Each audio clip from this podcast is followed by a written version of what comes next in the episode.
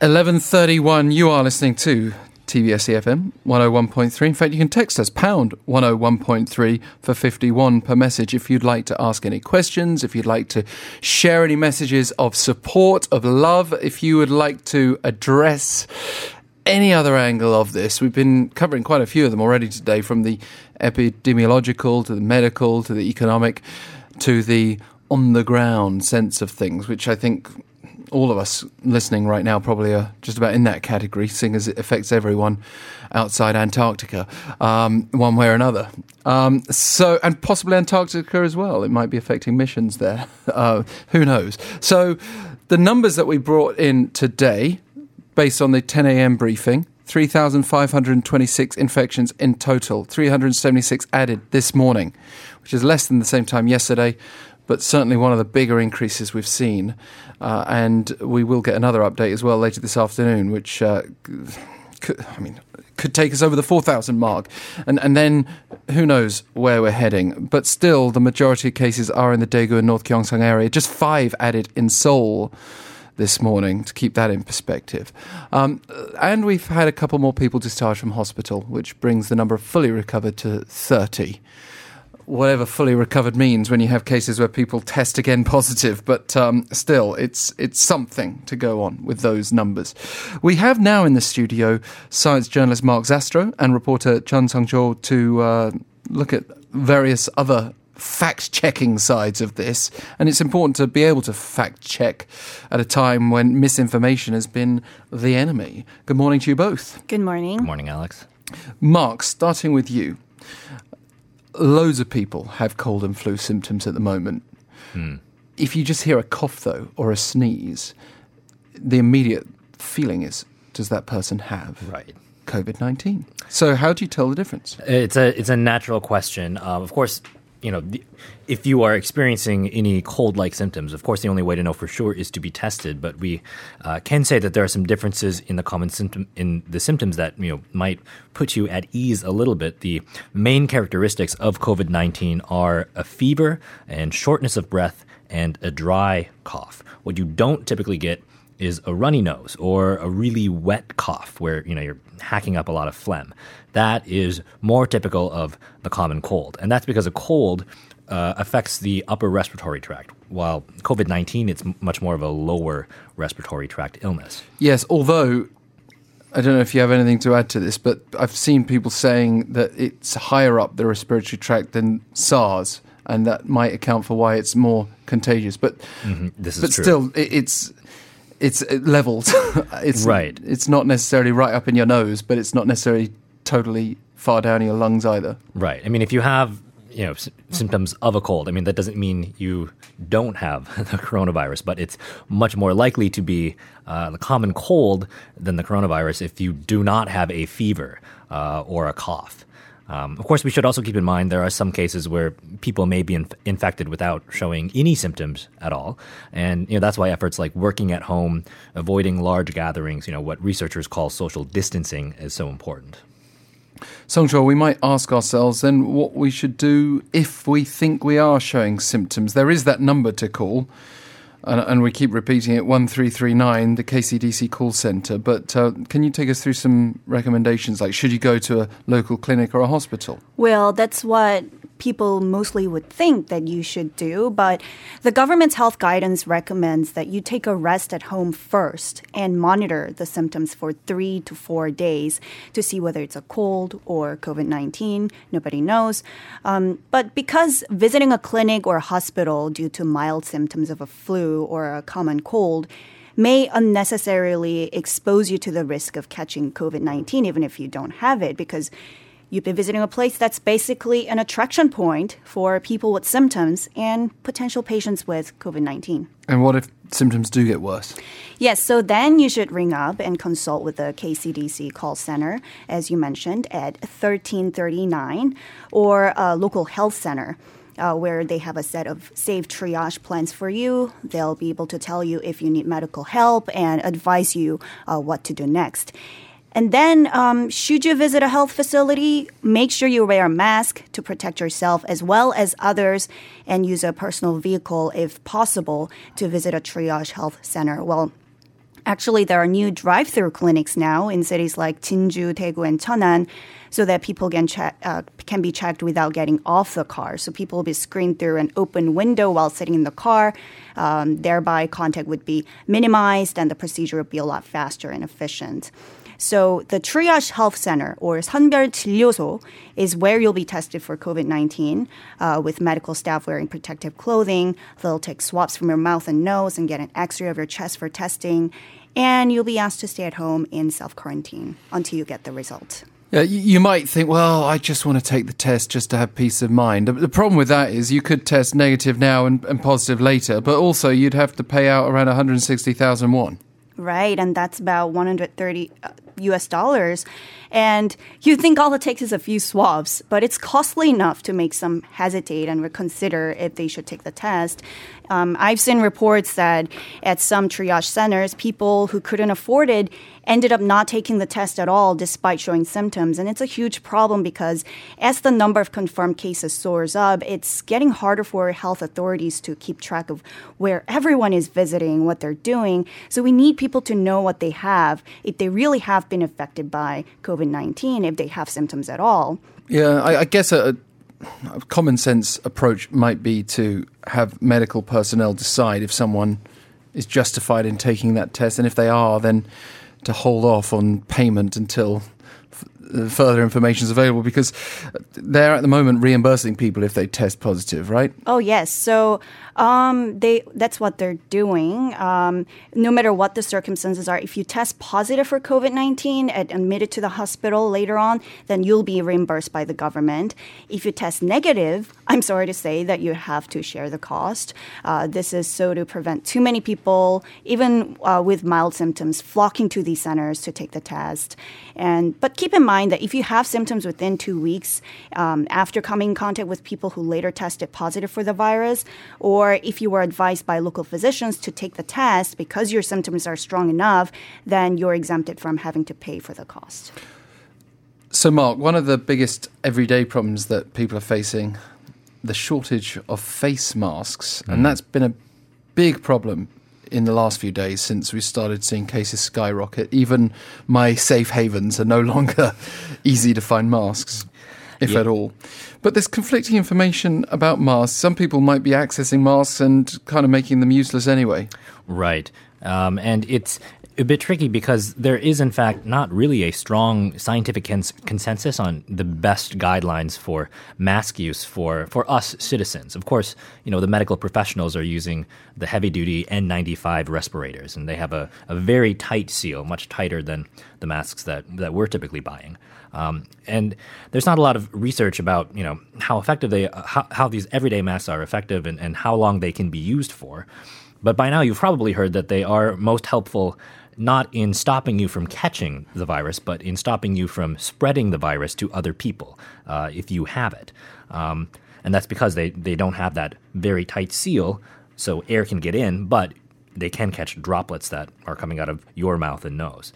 So it is indeed a good thing for everyone to wear masks if possible. Um, there's no question about that. And if you start showing symptoms, you should be wearing a mask immediately at all times. But uh, we don't want people to think that they're providing a lot of protection um, from catching it if you're wearing one. What can we say about the best way to wear masks? Well, one good thing to know is that for preventing illnesses from spreading, the K F eighty masks are good enough, as opposed to the more highly rated K F ninety-four masks. Because, of course, those ratings are referring to how much fine dust that they can filter out. But, you know, things like fine dust, P M ten, P M two point five, they're much smaller than the saliva droplets that are carrying coronavirus. So there's no need to use the K F ninety-four masks. You can save those for days when there's pollution. Uh, another thing is that, you know, so many of us uh, are running out of masks. A lot of people are wondering if they can be reused. And um, there's not a lot of research yet on it on this, but what um, some professional some pro- professionals are saying is that the you know the recommendation to not reuse them, that really applies to their fine dust filtering ability. That's what will go down after one day. So it might be okay to use these masks in order to uh, prevent coronavirus uh, for three or four, even five days. Yeah, I mean, some people are using those fine dust masks for up to a week as well, when they're supposed to use them for one day, because they're right. maybe not using them heavily, or they just gauge it themselves, mm-hmm. how how much use they have left in them. Uh, interesting details. Thank you for, for sharing, Mark. Uh, so try to make sure you've got a tight seal. Don't worry too much about the K F eighty, K F ninety-four rating. Seems to be the, the takeaway there. Right. And, and I, actually, that was also a really important point on the saliva droplets, because people are sharing information online like how big the virus is, but it's not like the virus on its own is going to be traveling at you. It's going to be right, exactly. together with saliva or something of that nature. Mm-hmm.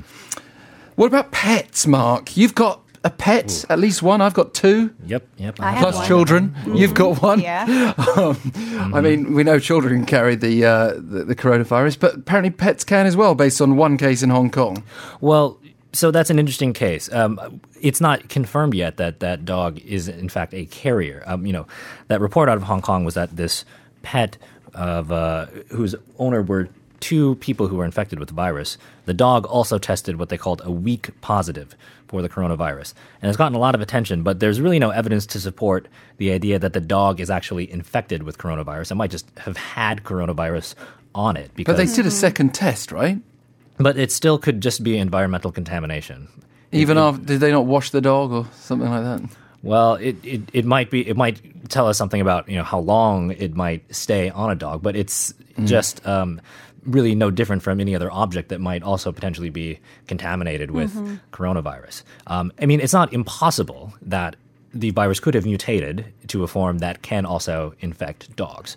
But we sh- it's it, the most likely scenario is that that has not happened and that the dog just had some coronavirus on it, just like any other object might. So I, I don't want to spread any, you know, fear or rumors about, you know, what to do with pets, because... Well, also, uh, this dog did not get ill.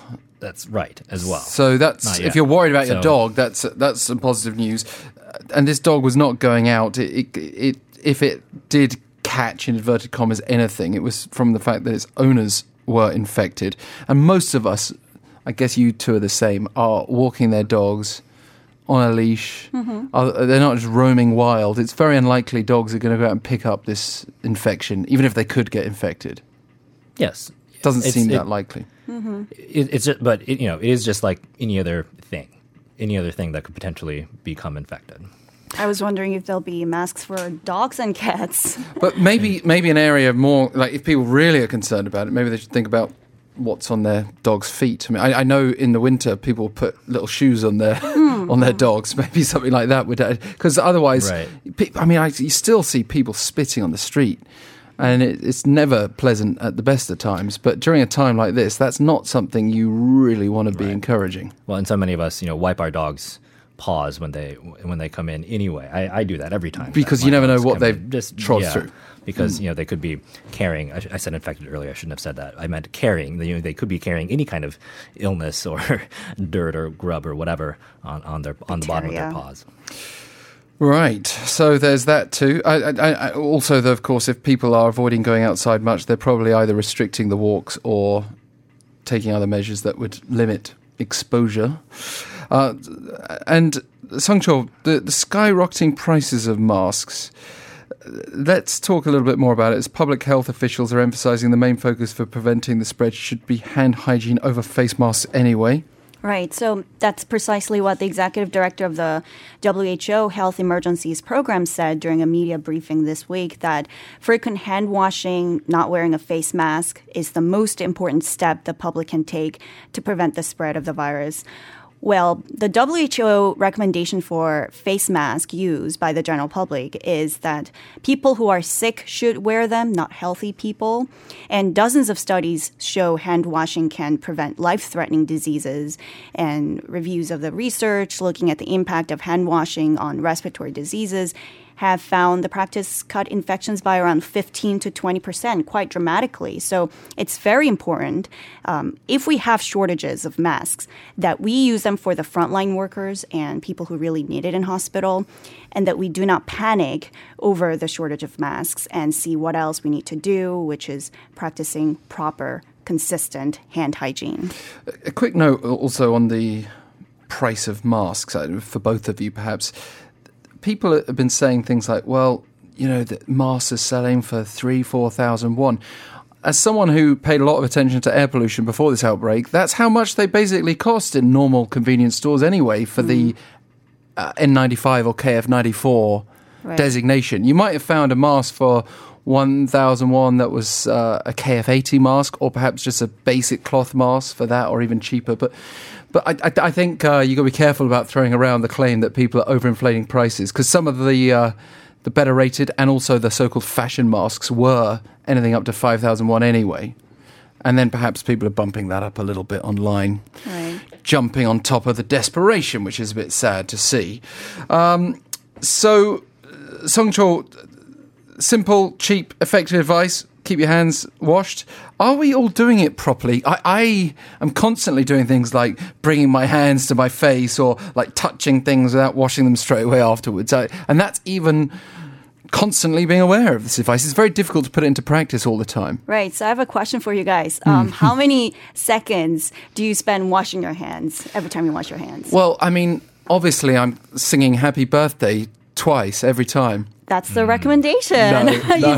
no. I've, not, I've not done that once for fear of being accused of madness, uh, especially not in public. Mm-hmm. um, I, I could do it once in English, once in Korean, maybe to break it up. Uh, but seriously, I, I, I, that's a good mental exercise anyway, to find something that, that I, I, it's like kind of brushing your teeth. You got to do something to make sure you got everything covered, right? Right, right. Um, because it turns out a lot of us don't spend enough time in front of the sink. As you mentioned, the recommendation is twenty seconds of vigorous and proper hand washing, including soap and water. But studies have shown people on average wash their hands for about six seconds. So here are a few steps for proper hand washing. Wash your hands for at least twenty seconds with running water and a copious amount of soap. Wash your fingertips and under your nails. That's very important because that's where all the dirt and bacteria can get under. It's also important to dry your hands properly with a clean towel afterwards. Wash your hands after every trip to the bathroom, blowing your nose, coughing or sneezing, and before eating. Wash your hands quickly after coughing, sneezing, or dealing with sick people. And as for hand sanitizer, experts are saying that it's only active when it's on your hands, and you must keep it on your hands for at least ten seconds in order for it to be effective. Um, health officials advise the public to use alcohol-based sanitizer when water and soap aren't available. Right, that's an important point, because you might find, like with masks, it's hard to buy some of the sanitizers at the moment, and uh, you don't necessarily necessarily need it if you've got access to your own sink and soap. Right. And it's that friction that's very important. Vigorous. Vigorous washing. I, I think I was just counting to myself the six seconds thing, and that sounds about right. Mm-hmm, mm-hmm. And in fact, six seconds is quite long if you slowly count it out. Right. We have a message from Kate. I still think the cost for COVID nineteen in tests in Korea is cheaper and more efficient than other countries. I read in the Miami Herald that an American who traveled to China and had flu-like symptoms back in the U S was charged with more than three thousand US dollars for a diagnostic test. Wow. And it turned out uh, just to have the flu in that case. Yeah, well, I mean, the U S healthcare system, if there is an outbreak, it's going to pose big questions. They've been there before. Absolutely. With... Uh, H one N one a few years ago, but still, a lot of concerns right now with the Trump administration looking possibly a little bit blasé on this at times. In election year, if things go wrong, it, you know, they've got to care about the political consequences, if nothing else. Well, they should be caring about the human cost first and foremost. You as would well, hope so, but, but, but you know what I mean. You're absolutely right, yes. It uh, it it is absolutely turning out, I think, to be an accessibility issue uh, uh, in in America. It really, yeah, exposing a lot of a lot of a lot of shortfalls. Um, let's talk about how we're getting our information, shall we, Mark? Millions of us apparently are using these online maps and apps to avoid so-called dirty locations where infected cases have been confirmed to be.